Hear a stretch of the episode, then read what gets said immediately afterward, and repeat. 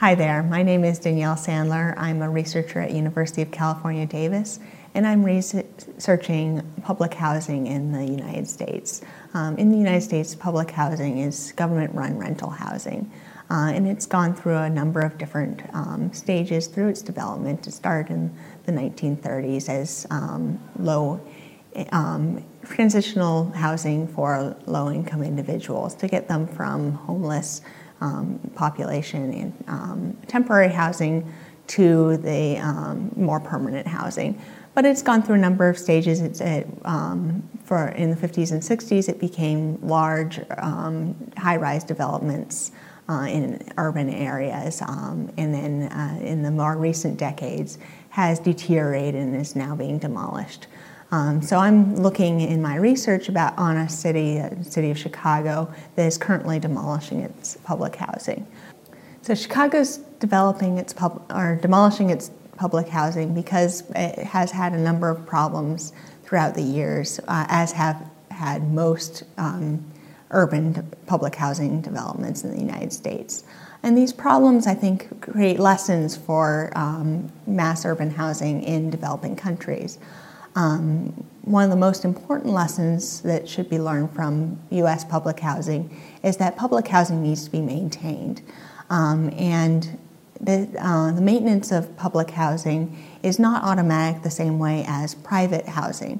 Uh, private housing, uh, market forces will force uh, private housing to be maintained as the income of the residents increases as, as the GDP goes up. Whereas public housing is uh, will not necessarily adjust, and that's a lot of what I find in my research is that the um, area around the um, public housing did not change despite uh, Chicago.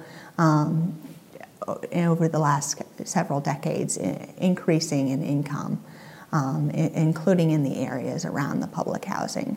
Uh, so I think it's very important that um, governments that are creating government-run rental housing keep in mind that they need to fund the maintenance of this rental housing over the years. Uh, as long as it exists, it needs to be maintained. And if it's not maintained, it's going to develop a number of problems. It's going to develop health problems um, and could develop the same sorts of problems as we saw in Chicago with gangs and crimes. And that, that's the type of um, problems that I researched. I looked in the area around these public housing complexes and found that the um, public housing complexes um, had high rates of crime around them compared to the areas just uh, nearby um, and maintained those high rates of um, crime until the demolition. And once those uh, deteriorating public housing complexes were removed, the crime decreased it um, and became similar to the areas nearby. And so I think that um, really shows that the areas of, uh, around the public housing were not developing the same way as the city uh, it, uh, overall was developing. And so um, I think that is one of the most important lessons is that you need to, uh, for, pub, for government-run rental housing, it really needs to be um, updated with the um, characteristic of the residents um, and needs to be updated with the characteristics of the city. Another major problem in Chicago's public housing in particular was the crime control problem. Um, so uh, crime was bad in Chicago's public housing, not just because it was poorly maintained, but because the structures of the public housing were hard for both uh, police enforcement in these areas and for social control. Um, so police, uh, these structures were high rises, they had um, no ele- working elevators and steep stairwells. Police could be ambushed when they entered the building. Uh, and so just the, the form, the structure of the building made it very hard for um, police to enforce uh, crimes in the area. And that needs to be um, considered when building new public housing, both in the US and in um, other places. Um, and so, and then um, social control uh, is a topic that uh, economists don't work in much, but seems to be very relevant for public housing. Um, people are going to keep a, uh, some control of the area around them. It's in their incentives to um, keep as much as they can of their own property safe and clean.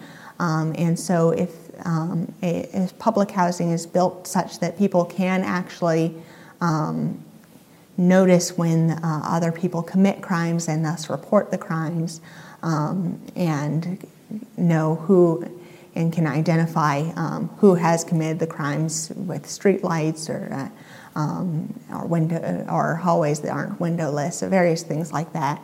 Uh, it makes uh, ju- just small things like that seem to make a difference in public housing uh, in the United States.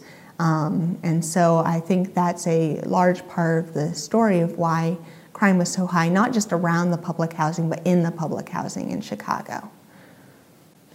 So overall, I, I would say that um, with government run rental housing, uh, it, you're facing a hard road ahead of you. You have to make, keep maintenance up. You have to uh, build it in a way that is um, easy to enforce, and you're not going to have the market same market pressures as you would have with um, having private developers.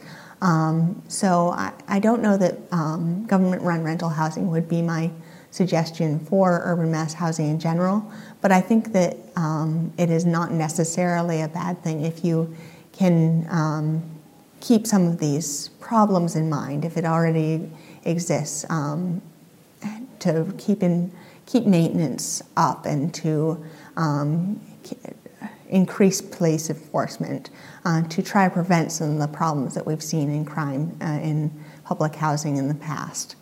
Um, and so I think um, th- those are the overall le- lessons from Chicago and from U.S. Ho- um, public housing policy in general.